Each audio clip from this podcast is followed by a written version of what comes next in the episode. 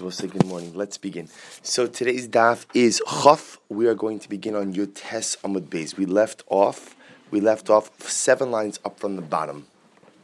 Says the Gemara Chad Barnash Shero also Yotze. Excuse me. Chad Barnash. Uh, Chad Barnash Betziporin. Excuse me. Ozil bo'in mizban kupad min tavcha. So, also, if you remember again, we're continuing a little bit from the sugya of yesterday. So, the Mishnah spoke about this idea that if you find meat, depending on how the meat is cut up, will determine the kashrus status of the meat. So, the Gemara said, for example, if it's a varm, if it's large pieces, that's indicative of the fact that somebody just intended to, sell it to their, to not to sell it, excuse me, to feed it to their animal, which of course is indicative of the fact that it's probably in the vela, as opposed to if you find it cut up in smaller pieces that's indicative of the fact that a person intends it for consumption, and therefore the mice is considered to be kosher. So we saw yesterday again the fundamental machlokis, or the, the not the machlokis, but the concepts of kol kavua kamechza amechza damya, or called the parish miruba parish rove versus taking something from an established point of origin. So the Gemara tells a couple of stories to that effect. So the Gemara says chad barnash b'tziporin. There's a person in Tziporin. Tziporin is Tzipori, north of Eretz Yisrael. Azil ba'i mizban kupad min tafcha. He wanted to buy a piece of meat from the butcher. A legitimate request. And what happens? Velo yahivle. The butcher would not give it to him. So apparently there was some type of falling out between the customer and the butcher, and the butcher refused to sell him meat. All right. Amarle, lechad romi, so what does the Jew do? The Jew goes to his uh, Gentile friend, the Roman, and he says to the Roman, "Do me a favor, go into this shop and purchase a piece of meat, and then give it to me." Okay, so assuming that the, the proprietor is not going to refuse selling it to the Roman guy, so just you'll buy it, you'll give it to me. Amarle. So what happens? Well, they say he does it. So the Roman does it, purchases the piece of meat, and gives it to the Jew. Amarle. So now the Jewish, the the the well, let's call them let's call them Ruvain and Shimon. So Ruvain was the one who wanted to buy the money. Shimon is the Shimon is the butcher. Ruvain now has the piece of meat that he got from his Gentile friend. He goes back into the store and he says to Shimon, "Amarle lo naspis al karche ah." Shimon, did I get you? Right? I bought this piece of meat, literally al karche means against your will. Right? You thought that you were getting me. Now I'm going, now you see I got the meat. Right? So, uh, so what does Shimon say? Amarle, Velav Basar Nevela Yahavislay. Oh, I'm sorry, Ruvain. In fact, you know, he's a Gentile, so what did I sell him? I sold him a treif piece of meat.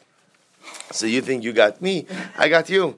So I. So obviously, you have to understand something. So this this this case is fascinating for one on one particular level, which is that now essentially what you have is you have a Jewish you have a Jewish butcher claiming that he sold non kosher meat to an individual that he was in the possession of.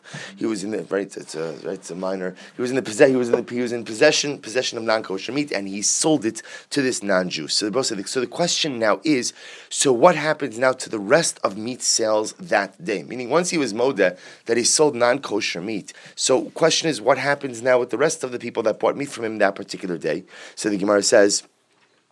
Rabbi Yirmiyah B'Shem Rabbi Chanina, Maise Balifnei Rabbi. So they brought this case before Rabbi, and what did Rabbi say? Amar, Rabbi said, Lo kula mine mesar makulin ditzipurin. Literally, this butcher is not believed to answer all of the meat that has come out of the marketplaces in Tzipori. Now, both say, take a look at the Tiklin Charitin. So, left hand side, bottom of the page, three lines up from the bottom. Lo kula mina, eno ne'eman, zehatabach, le'esar makulin shalair. That literally this one butcher is not believed to go ahead and answer all of the all of the all of the marketplaces in the city. hit es chaveru umachra trefa lenachri lemachra b'makolin v'chaveru lakach mi'anachri ne'esar b'shvil zeh likach baser hayom mi'anachri b'makolin hoil tovchia ir Yisrael. So both say what Rebbe said is that since the majority of butchers are kosher butchers, that was the case in Sipori, and therefore the majority of the meat that is sold is in fact kosher meat.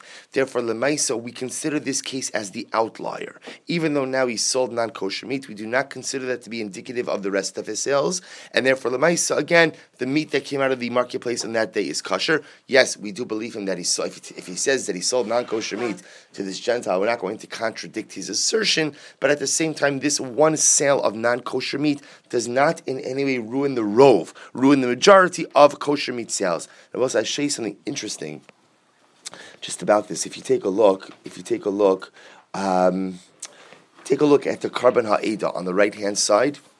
On the right hand side, uh, it's, it's, the it's the first it's the first commentary on the right hand side. So take a look about five lines before it ends. Va'amar, Rebbe, Rebbe said, Lav kol kamine le'esar makolin ditzipori, v'chevan shelo hichrizu treifa bo bayom habasar mutter. Both so the Korban Ha'eda quotes a fascinating practice. Apparently, what used to happen was that if during the course of the day there was an animal that was a treifa, right? Now, a treifa could mean a couple of different things. A treifa could mean that they shechted the animal and they found some type of blemish on the lungs, or they found that the animal, it's not just the lungs, they found some type of terminal illness within the animal itself, or somebody botched the shechita. What they used to do is they would announce that just understand that there was an animal today in the slaughterhouse that was a treifa. Now, why was that important to announce? Because what that told people is there's going to be non kosher meat for sale that day. Because obviously, what would you do with the treifa? You'd sell it to the non Jews, right? Or, or for that matter, the Jews, or you could sell it to Jews for, for their animals. But the point is, apparently, what the Ha'eda says is that whenever there was a treifa, they would announce it in the marketplace that people should be extra vigilant about what it is that you're buying. It's just interesting. So in this case, Rebbe, Rav went ahead and said that Lemaisa, this one act, this one sale of non kosher meat does not ruin the rove, and the rove is that kosher meat is in the marketplace. Fine. The Gemara goes weiter. So the Gemara says, Rav Nachas L'Taman. Rav went to Bavel, and what happened? Makilin. He saw that they were very lenient.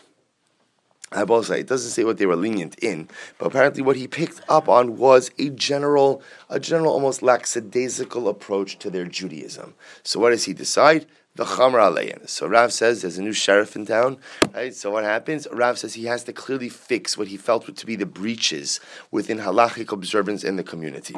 So he goes ahead and he's machmir them. Now again, he's machmir, the Gemara doesn't tell us what he was machmir with. Now the Gemara says once he's there, a story happened. Now both say we will see this story is not reflective necessarily of a chumrah of Rav but it's just brought up in this context. Listen to this. Chad Barnash Azil was a person who went, who literally went, top of Chaf, Boi Mishizga Askufase, Bego Nahara. He wanted to go ahead and wash his meat in the river. That will say, if you take a look at the, if you take a look at the Tiklin Charatin, he says, Mishazgi Basra Askufe, Rachas Basra Benar, Vinafal Linahar, Va'azal Va'acha Kakra Likhamir. So we'll say, according to Tiklin Charatin, what happened over here is that he went to the river to wash his meat. I guess he bought it from the marketplace.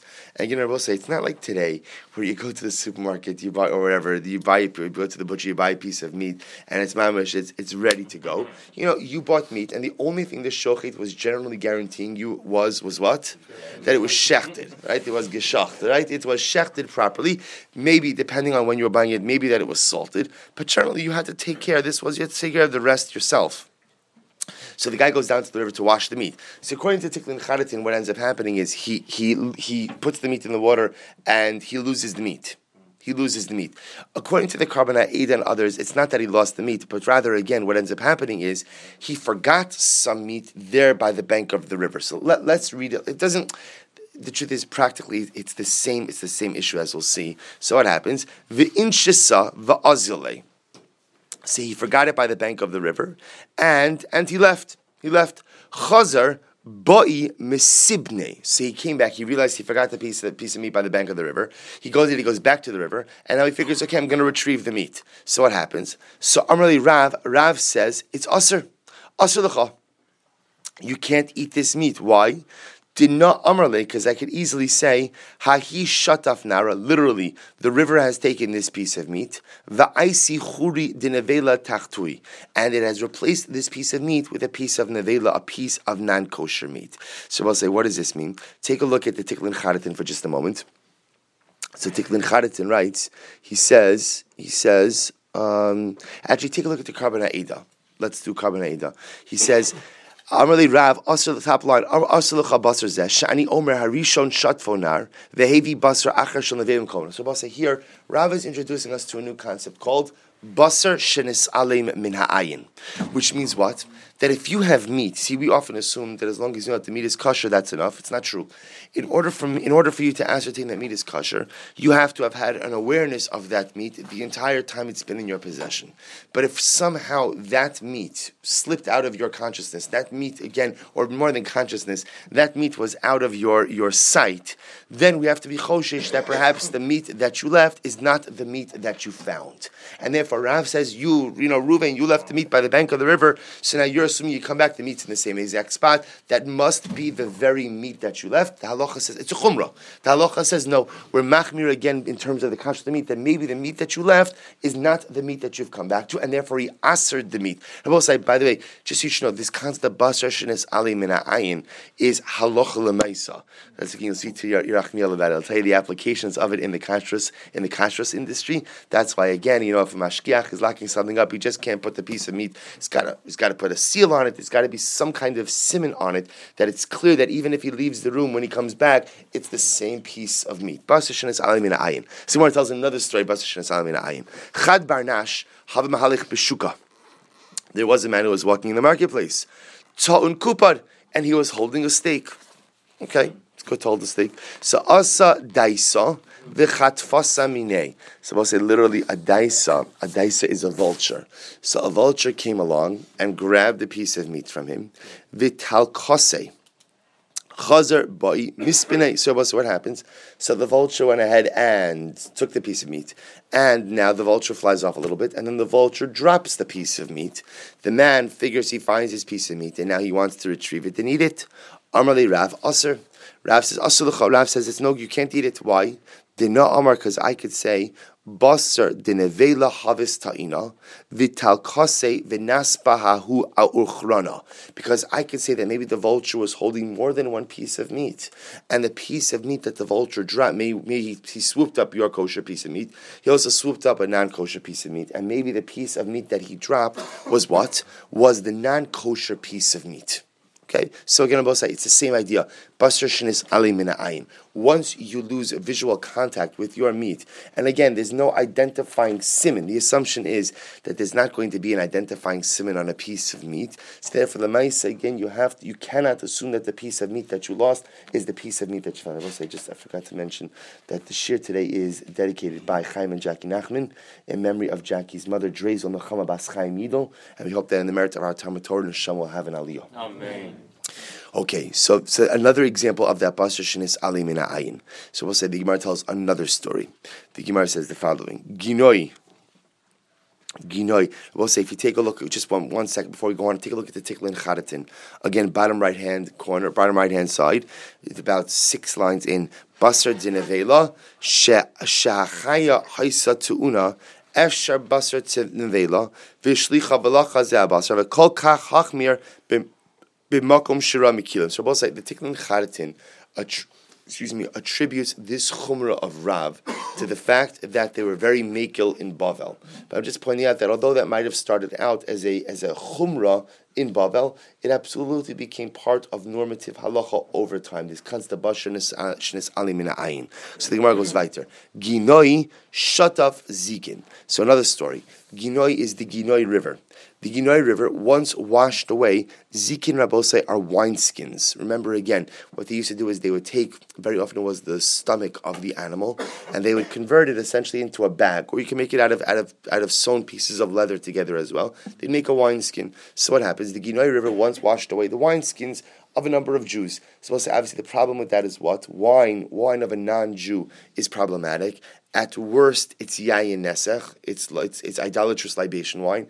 At best, it's what's called stam yenom, the regular wine of an Jew, which is still aser. So now the question is going to become what happens to those wineskins. So what happens? Ginoi shat of zikin.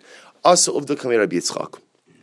So we'll say what happened. So the river washed away the wineskins, but then afterwards, the owners of the wineskins tracked down wineskins. They found wineskins washed up by the river. So the shaila is, could they assume that the wineskins that they found were the wineskins that they lost? So the Maisi came before Rabbi Yitzchak and he said the following. He said, oh, excuse me, Kumi Rabbi Yitzchak Rabbi Lazar, Amar, Yechakamun, Yechachmun, Shafaya Kitrehon. Literally, let these wise men examine their knots.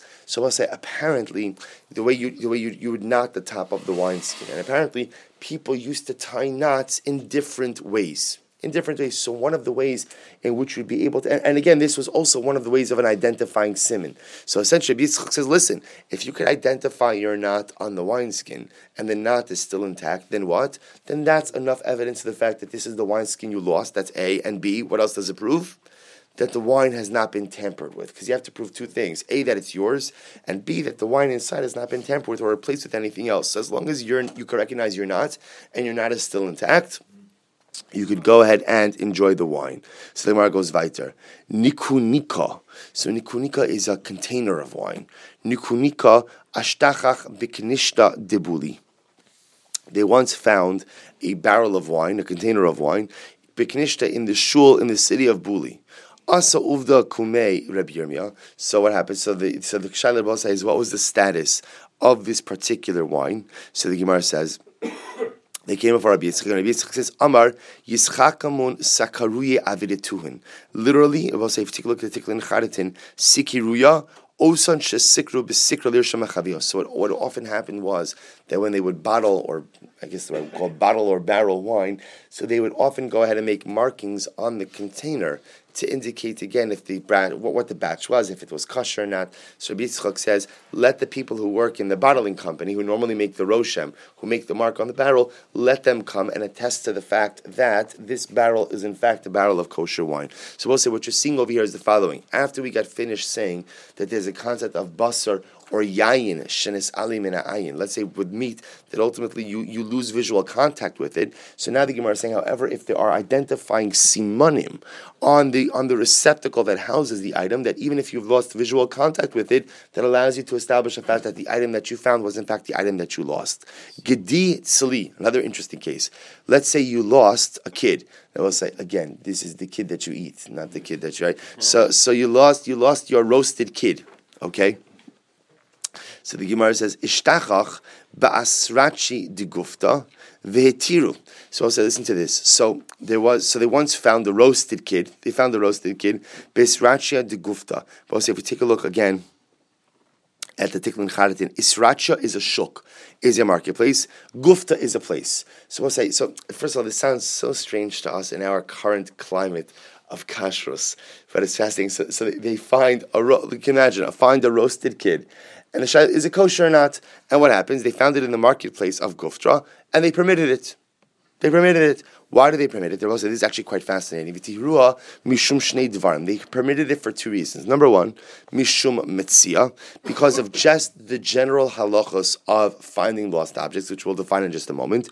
Umishum rov drachim, and because of the majority of pedestrian traffic. Now, what does this mean? Mishum metzia. I will say, what does it mean that they permitted it because of mitzia, because it's a found object? The time I will say, listen to this. Hamatzil miyad hari. I will say, if let's say I save someone's property from a lion. I don't know, a lion is attacking Ruvain's property, and I save that property from a lion, or miyad hagayis, or there's a band of armed robbers that are trying to steal something from Ruvain, and I go ahead and save the item, or mishunas hayam or mishunas hanar, or I save it from a surge of the sea, or a surge of the river, it's about to be washed away, or or something is lost in a large marketplace and I find it. In all of these cases, and this is halacha in all of these cases, the object that you find is yours. Is yours. So again, in all of these cases, again, where I find this object, I say this object is mine. Why? Rabbi say why? Because again, the owners are misyayish. Now, what's yeyush? Yeyush means when you give up hope of ever retrieving an object. So when you give up hope of ever retrieving an object, essentially what you do is you relinquish your ownership rights. When you relinquish your ownership rights, what do you do to that item? You make it hef. Oh, it's good. All right. When you make it hefker, when you make it hefker, it means anybody who gets it ultimately could acquire it. So the Gemara is saying over here that in normal circumstances, when people see their property in a hopeless situation, they up. So if I see a lion attacking something of mine, I'm not fighting that lion. So pretty much what I've done is I've, I've written that off. I've, I've, I've, I've already claimed that as a loss. Or again, I see the river, I see the river washing something, away. I'm not getting that back again. Or I lose it in a large public place. This is assuming things that don't necessarily have a clear or defining simon or a unique simon. I write these things off. So the Gemara is saying, if I am the finder and I find any of these items, I'm in fact permitted. So this is reason. So therefore, if you lose your roasted kid in the in the marketplace, so the assumption is most people assume that what I'm never going to find that again. Besides the fact that again, I'm not, I'm not going to assume that somebody's going to return. I'm just never going to find it. So the assumption is that the bailim, the owners, have yeosh. So that was reason number one that they permitted. So again, remember what's the case over here? So a Jew is finding this roasted kid in the marketplace of Gufta. So first of all, number one, alts elam we'll call it choshen mishpat. They say you could keep it, right? You could keep it. Why? Because the assumption is the owner had yeosh. Okay, but that doesn't tell me what. Right? It tells me it's kosher. All it tells you is that I could keep it. I. What about the fact that it's kosher?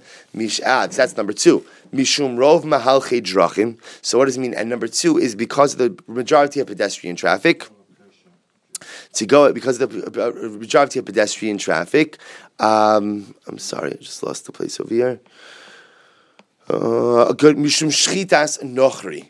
Now, literally, what that means is you need not be concerned that it was shechted by uh, by a non-Jew. I will say, what does that mean? That apparently the case over here in Gufta was the majority of people were Jewish. So the majority of people were Jewish, and therefore, again, lemaisa, you could assume that the animal itself was kosher. So therefore, again, they permitted this individual who found they roasted. Again, I've, I've just apparently now I'm getting texts in the middle of shir with information. I shouldn't say you roasted kid, young goat young goat. I appreciate it. Please feel free to text your comments to me while I'm in the middle of giving the shir. I, I do appreciate if you have suggestions, perhaps things you'd like me to do differently. 443-803-4354, please. so, so the young goat. So I thank our anonymous. Uh, I thank our anonymous shir contributor for that. So, so therefore, again, they allow this individual to keep the young goat on two reasons. Number one, the choshen mishpat idea, because halacha lemaisa, it's a lost object for which the owner has total yeush. And number two, the majority of people are Jewish, and therefore we could assume that the goat itself was kosher. Fine. And the Gemara says, interestingly, there's an interesting postscript. Vishtachach the base Rebbe. Did I skip a few lines? No, you're skipping a few lines because the Gemara, the Gemara is going to go ahead. The Gemara is going to go ahead. Okay. It's just like open text mic day. Yeah, te- text it in, say you please text it next time.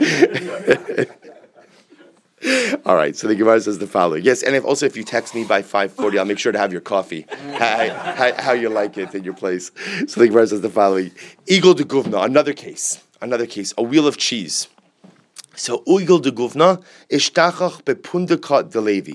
So they once found the wheel of cheese in the pundak. Pundak is an inn in which Levi was staying. Okay, so we'll say same shaila comes up. So the question is, what do you do with the? Can you eat the wheel of cheese? So the Gemara says. They permitted the cheese for Jewish consumption for two reasons: mishum shnei dvarim, mishum metzia umishum rov. They permitted the cheese for two reasons. Number one, because laws of mitzvah, again the choshen mishpat, and because of the low, because of the rov of the pedestrian traffic. What does mean mishum mitzvah? So we'll say the Gemara calls the same thing. Mishum, Mishum Mitzvah Detani, Hamatzil Miyad Hagayis. Again, same thing as we said before. Somebody who says something from Guys, Rabbi in this case is a is an armed bandit. Miyad Ha'ari from a lion. Mishura Sayam surge of the sea, surge of the river. Isracha Gidola, large marketplace. Placha Gidola Hareusho. So we'll again in all of these cases, a person, the owner is miyayish. A person, the owner gives up hope of ever retrieving the object, and therefore lemaisa, the finder is permitted to keep it.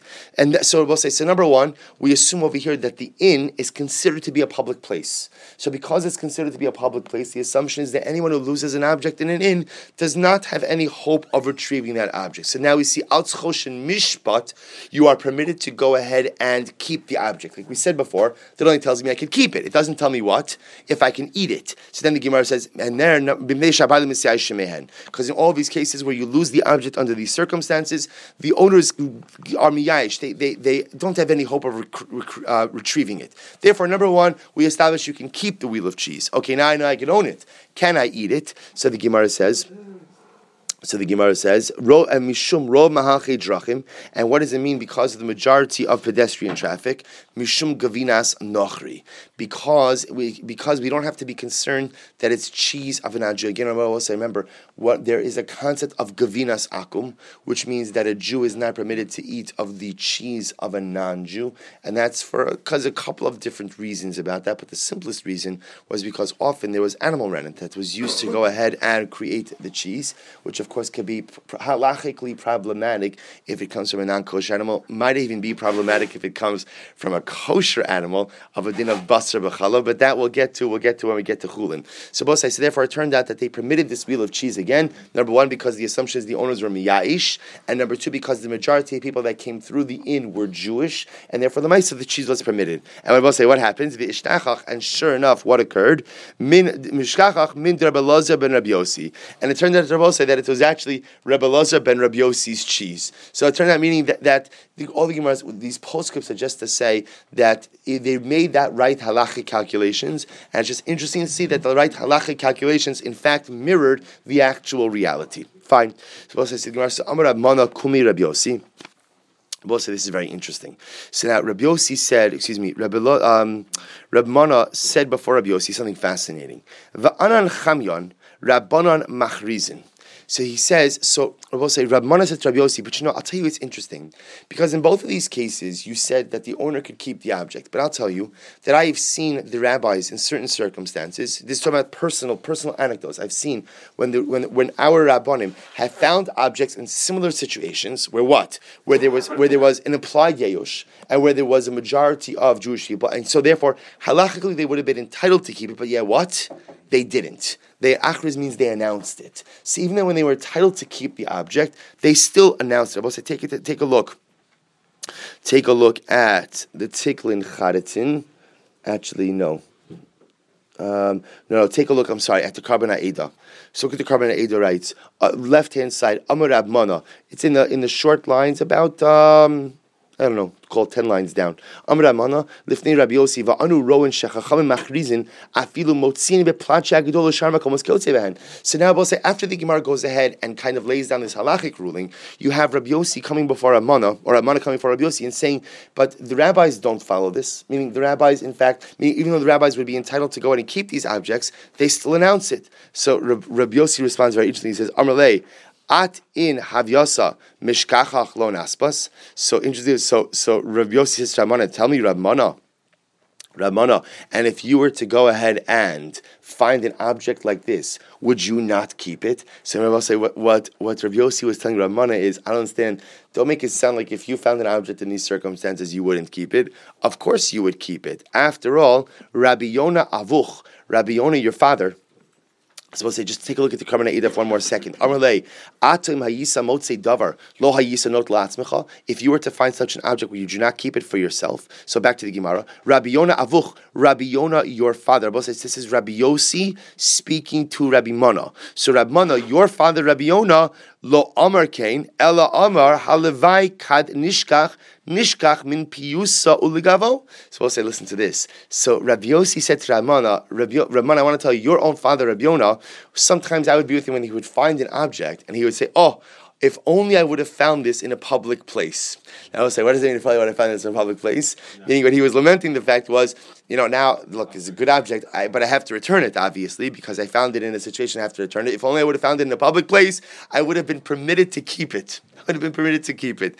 So, Rabbi, so what, what Rabbi Mata was saying to Rabbi Yossi is, I don't understand what you're talking about the rabbis who announced this stuff when they could keep it. Your own father would have kept it. So the Gemara says, Afilu Kain, Ashkach v'lo nasib. So we'll say Rabbi Rabbi Mana responds back to Rabbi Yossi. Listen, I want to tell you there were circum. Yes, my father said that, but I will tell you firsthand that there were circumstances when my father found things that he would have been entitled to keep, and yet what?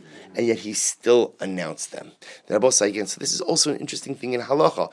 Obviously, again, there's the letter of the law and there's the spirit of the law. The letter of the law is, as the in the circumstances spelled out above, you are permitted to keep the object. So again, if you find it in a public place and or any circumstance or any situation where you could assume that there is circumstantial yeyosh, right, or and you could rely on the fact that there's a rove of pedestrian traffic, you could keep the object. You could definitely keep the object. But there also is a midas chasidus. There's a certain level of piety of going above and beyond, trying to track down the owner of the object, even if you are not entitled to do so. Says the Mishnah. was another interesting Mishnah.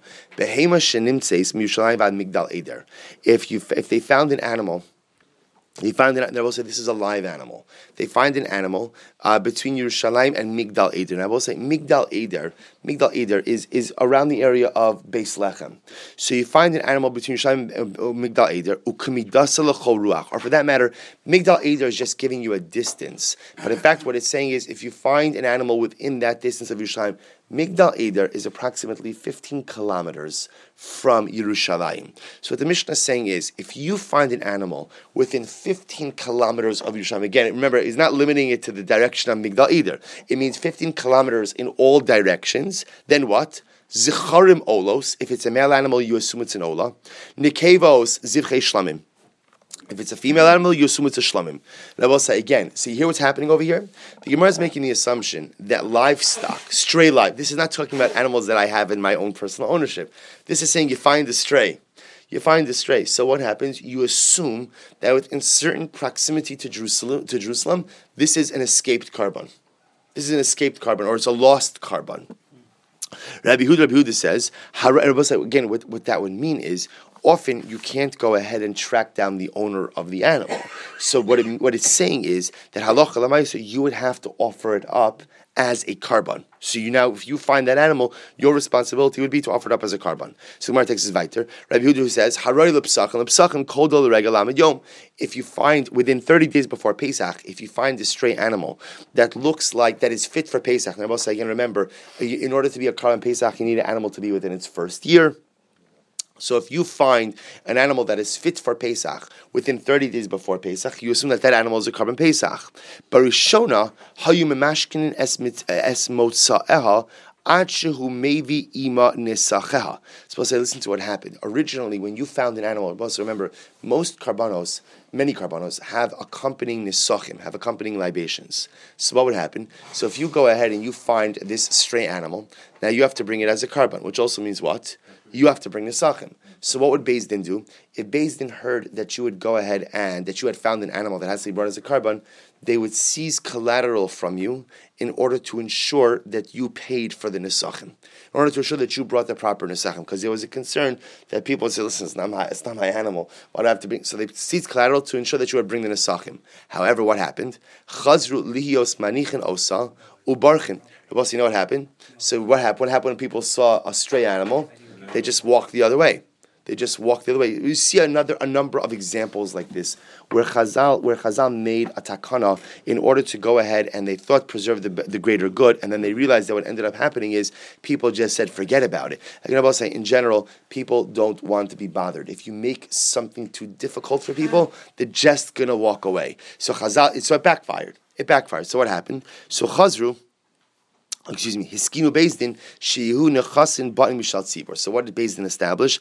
Bezdin said, okay, you know what, here's what's going to happen. If you find an animal that is set aside for sacrificial use, then Lemaisa, what are we going to do? We're going to go ahead and we're going to say, you bring the animal, Beis Hamikdash will pick up the tab for the Nesachim, right? We'll bring that from communal funds. Amar Reb Shimon, Reb Shimon says, Rabbi now once you speak about rabbinic enactments, the Reb Shimon Zayin Tar Meskidu Bezdin. So the Bezdin, the Bezdin, Bezdin Agodol established seven things. I will say, obviously, they established much more than seven things. It's seven things in this particular context. What are they? Uh, so one of them is the thing that we just read, namely that Lamaisa, if you find the korban, if you find the korban, and now you want to go ahead and you're going to bring it Din will pick up the tab for your Nesachim. What else did they establish? If a non-Jew goes in and sends an Olah from overseas, and he sent Nesachim with it. Also, you have to understand something. One of the things that, that we that we don't always appreciate when it comes to the Beis Hamikdash is, you know, we say it in we say it in Slichos, Ki Beisi Beis Tefila Yikare Lechol Ha'amim. The Beis Hamikdash was special not just for Klal Yisrael. The Beis Hamikdash was special for the for, for humanity because non-Jews could offer karbanos in the Beis Hamikdash as well. Everybody could connect to Hakadosh Baruch Hu through the Beis Hamikdash. Let's say you have a non-Jew that sent an ola from overseas. And what happens? V'shalach iman nisachim, and he sent nisachim along with it. And I will say, now what does it mean he sent nisachim? It can't mean that he sent his wine, because if he sent his wine, we're not offering up his wine. What it means is he sent money for nisachim. Then what? Craving mishalo. Then we say thank you to the non-Jew. We say thank you for your korban, thank you for the nesachim, and we purchase nesachim with his money. V'im lav. But let's say he just sent the korban, but he didn't send the nesachim. Then what? Craven Mishal Tzibor. Then we go ahead and we pay for the Gentiles and the Sachim through communal funds. I will say this is quite fascinating because what would happen if a Jew showed up and brought and brought his korban and didn't want to pay for the Nesachim?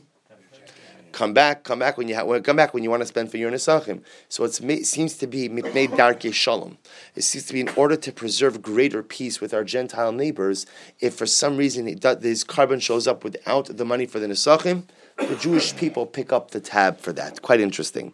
V'chein gershem, similarly, if a convert died, the aniach zvachim, and he left behind karbanos. So we'll say again, let's say either he left animals that were designated as karbanos, or he left money that was designated for sacrificial purposes. So im yesh nesachim mishalo. If he has money in his estate, I will say again, the reason why they're using a ger shemes is because that's the only case in halacha where you could have a situation of what, where somebody dies without yarshim somebody dies without inheritance, meaning let's say a person converted, never married, never had children. So you could have a situation where, again, technically he dies and has no family. So in that case, again, in that case, he goes ahead and we take from his estate we take from his estate, ve'imla, but if there's no money in his estate, craven Michel Tzibor, then we take the money from communal funds.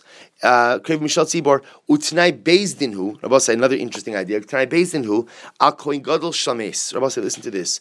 Let's say the koin gadol dies, shetei minchaso craven Michel Tzibor, that his mincha, Rabbi say, every single day, every single day, the Kohen Gadol brought a korban mincha called the Asir Sa'ifa. And what happens is actually this korban was split into two pieces. He offered one piece in the morning, one piece in the evening. So let's say again, you could now under normal circumstances, or one piece in the afternoon, not evening. Under normal circumstances, Kohen Gadol dies, you would appoint you appoint someone quickly. Let's say for some reason there's a delay. whatever whatever the reason is. So the halacha is we continue to bring the Kohen Gadol's mincha, even what?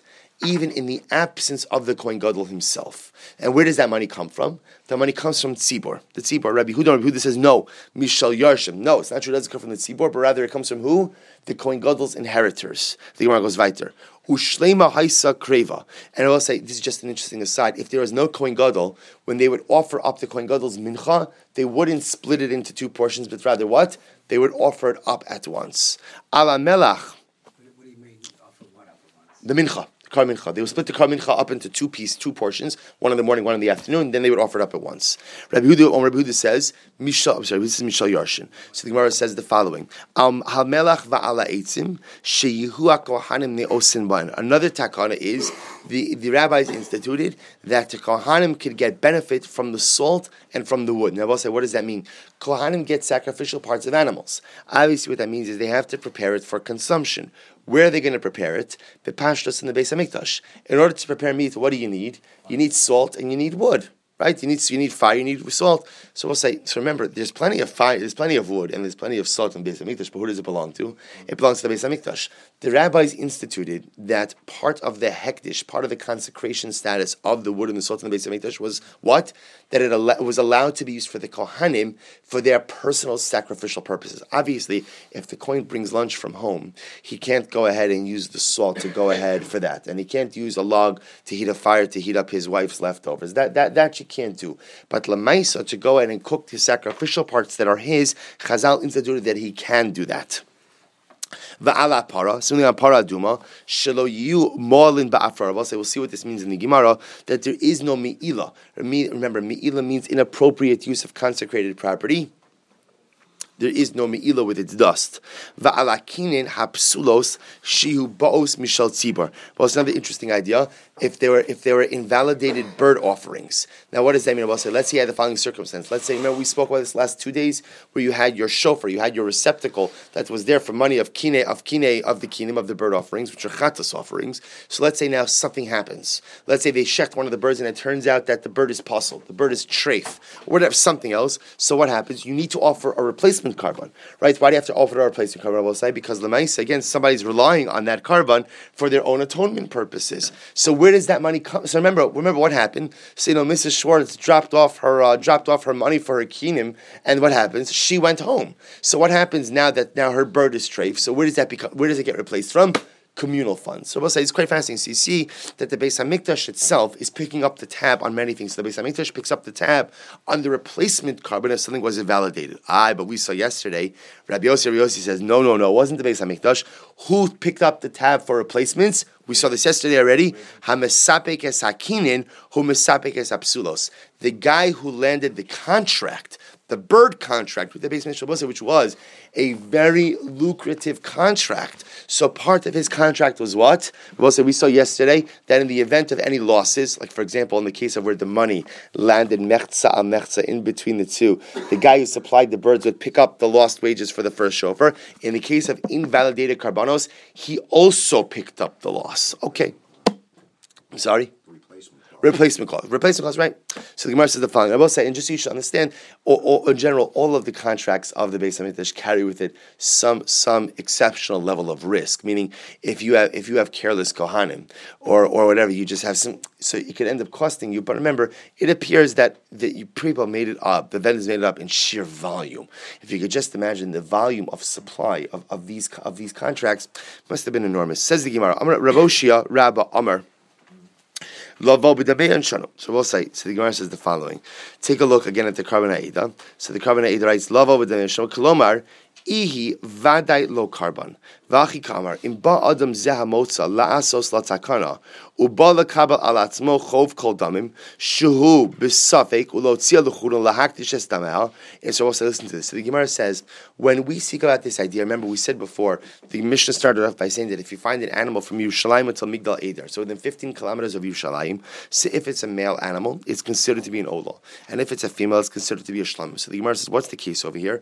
The case was not where you're offering up the animal itself, because because we don't know with absolute certainty what the animal is, but rather what you're going to do is you're going to redeem the animal with money, and you're going you're going to keep the animal, and the money is going to be sanctified. So then the Mishnah is telling me what do I do with the money? So if it's a male animal, the money is going to go towards an ola. If it's a female animal, the money is going to go towards shlamim. So I'm going to say Amalei Rabbi Yochanan, Omrim lo adam tsei uma'ol bekachim. So we'll say the Gemara says, I don't understand what that means. Is that Lamaisa, are we going to tell a person to go ahead and to go ahead and be do mi'ilah. Now, also, what does this mean?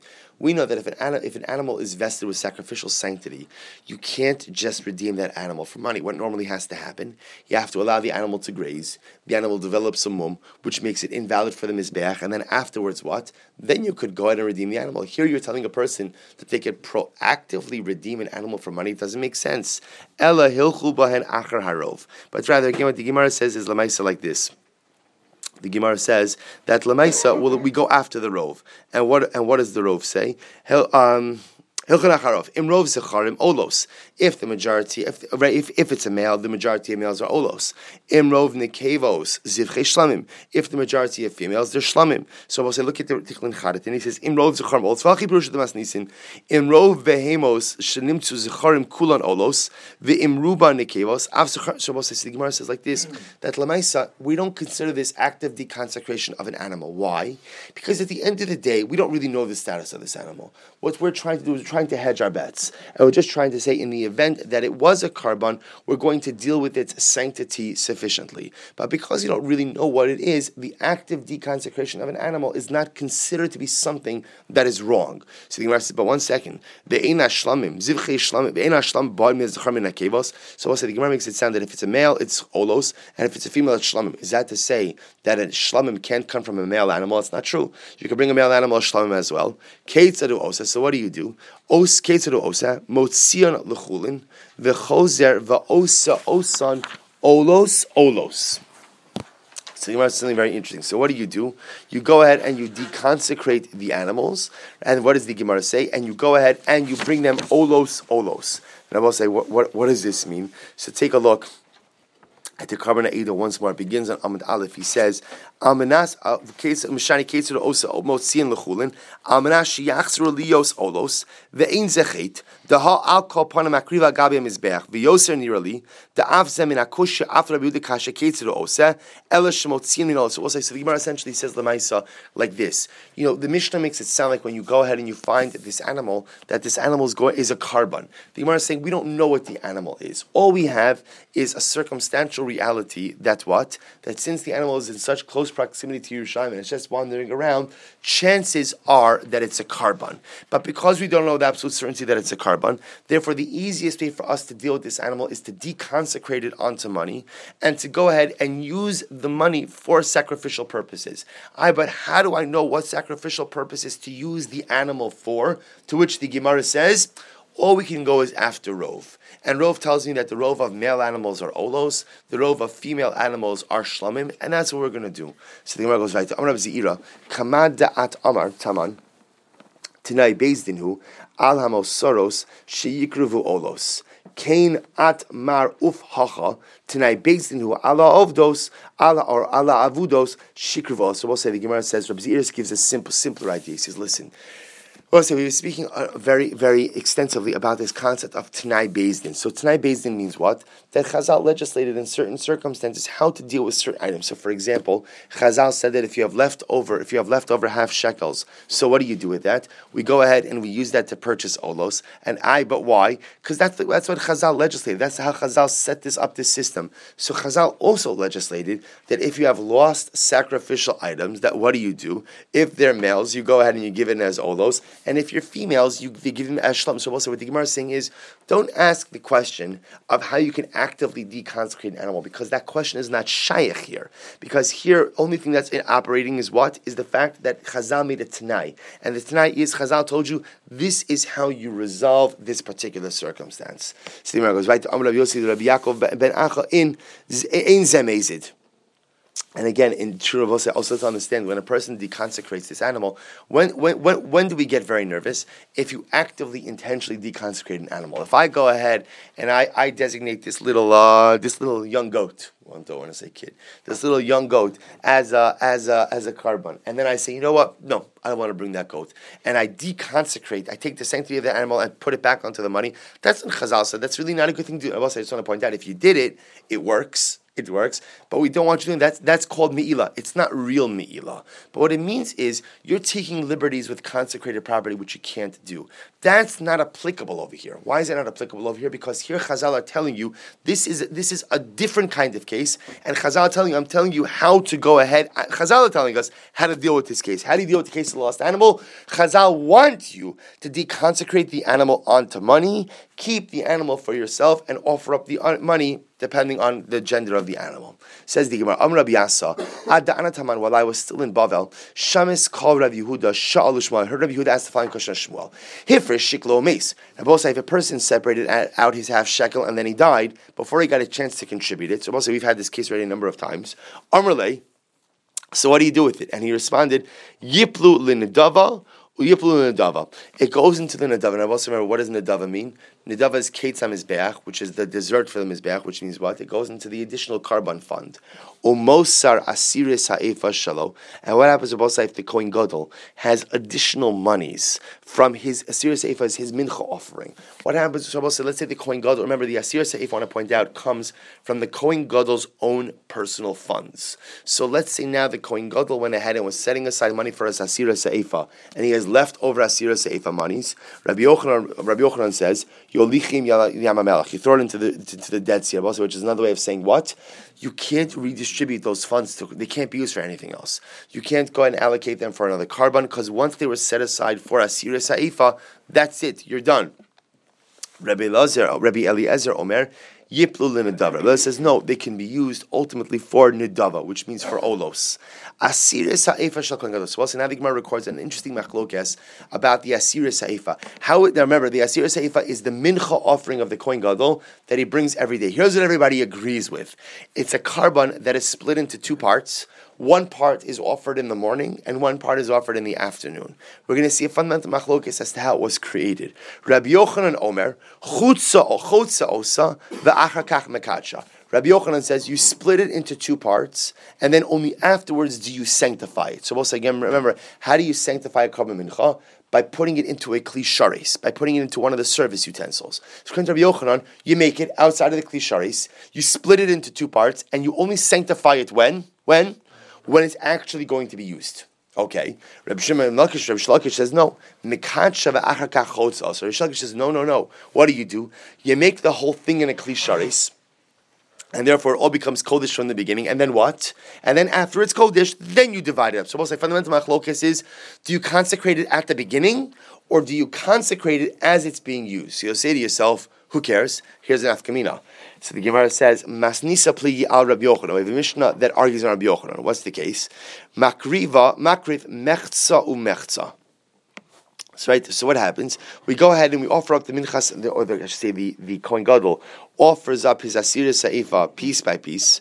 Avad, Avad pasrala, shekin afilu maos yelchu liamamelach. So we'll say, listen to this. So let's say I have the following case. And take a look for a moment at the Korban Ha'eda.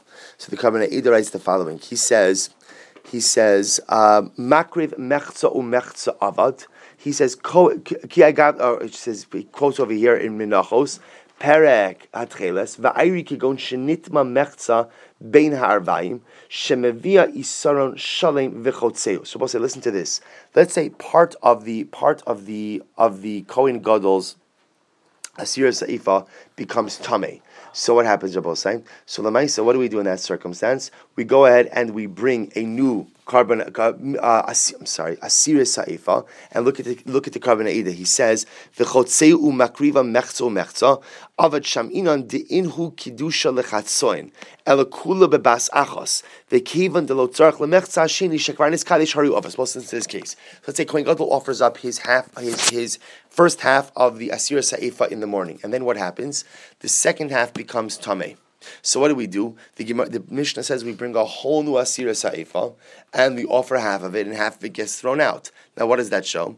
That shows that lamaisa, the entire asira sa'ifa is sanctified at once. Because if it wasn't all sanctified at once, all you need to do is sanctify one portion, and you don't have to throw out the second portion. The fact that you throw out the second portion indicates that it's all sanctified at once, which is a contradiction to Rabbi Yochanan. There's the Mishnah that contradicts Rish Lakish. What does Rish Lakish say? Nimtzu shnei in craving ushnei chatzah in avudin. Rish Lakish says that this was. If you take a look again at the Korban Eda, Nimtzu beis chatzoin. Koin a koin gadol shekrivu mechza shachris umina achar amino achar tachtov maybe isaron shalim v'chotzeu umakriv mechza. So, what's I listen to this? So the Gemara says there, Rish Lakish if let's say, we'll say the Kohen Gadol died, middle of the day, and they appoint another Kohen Gadol. So now the Kohen Gadol comes along and he offers up, so let's say Kohen Gadol number one offered up his half in the morning, Kohen Gadol number two offers up his half in the afternoon, and what do we say? V'tani Allah, mechza rishon u'mechza tzurasan, v'yetzu lebeis hasreifa. And what do we say? That lemaisa, again, the first, the half, half of the Kohen Gadol's, first half of the Kohen Gadol's I should say, the second half of the Kohen Gadol's, the second half of the first Kohen Gadol's mincha, and the second half of the second Kohen Gadol's mincha have to be left overnight and ultimately are taken out to the Beis Asreifa. Pasr law, Rabbi Yishmael the Amar Isar Mekadish. So Bosa Lakish will interpret that case to mean like Rabbi Yishmael who holds that what Rabbi say, that in fact it is all sanctified in a klisharis. Therefore, the entire thing is really sanctified from the beginning, and therefore Lemaisa, that's why you have to throw out the remaining amount. Say the whole yisod is: Do you sanctify the fundamental machlokis is? Do you sanctify the entire asira sa'ifa at once, or do you sanctify it as needed? What's the nafkamina? The practical difference will be in this case where the kohen gadol dies midday. So what do you do then with the remaining part of his mincha? Can you just set it aside? Because essentially it's not consecrated, and therefore you could use it for something else. Or do we see no, it's been consecrated, but it can't be offered because it was consecrated for Kohen Gadol A, and Kohen Gadol A is now dead.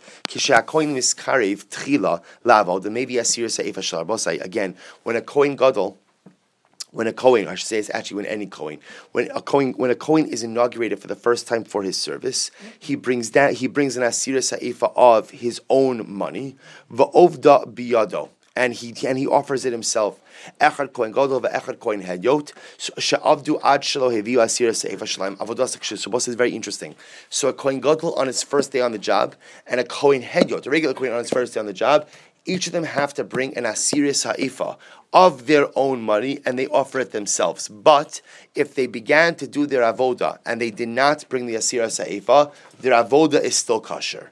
Rabbi Mana Boi Meimar, Bo Bayom Sheniskariv Tchila La'avoda, Bo Bayom Nismana the Kohen Gadol. Rabbi Mana wanted to say the following: On the day when a regular Kohen first begins his service as a Kohen, or on the day where a Kohen Gadol first begins his service as Kohen Gadol, maybe Shtaim, he actually brings two min two asir seifas, two mincha offerings. Why? Achas lichinucho, one in honor of his inauguration, va'achas lechovas hayom, and one as obligatory for the day. So the Gemara says, Tofini, the Gemara over here quotes the pasuk by the karban mincha.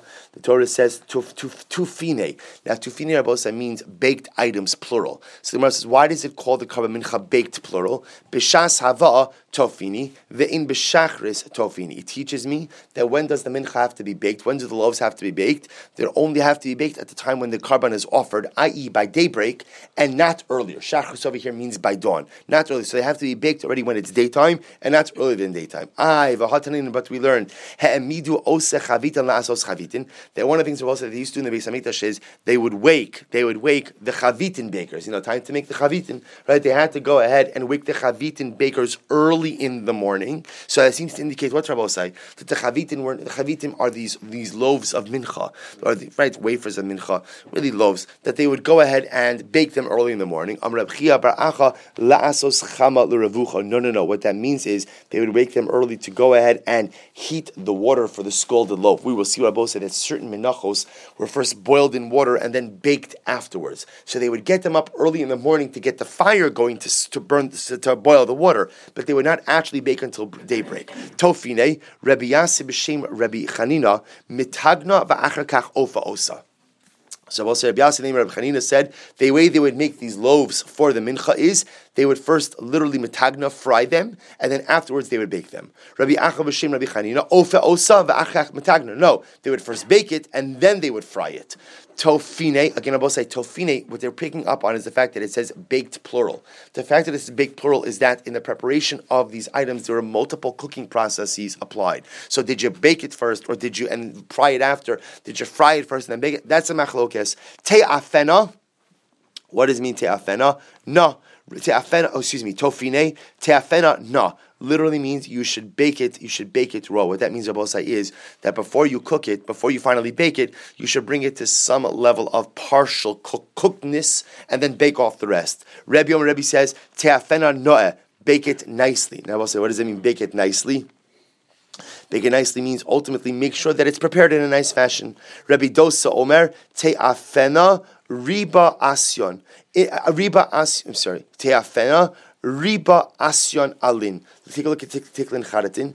Asyon Ilin Plugta. Kilomar Plugta Damaroi Asyon Plugta Dahanach Tanoi Kidemaskel Kamon.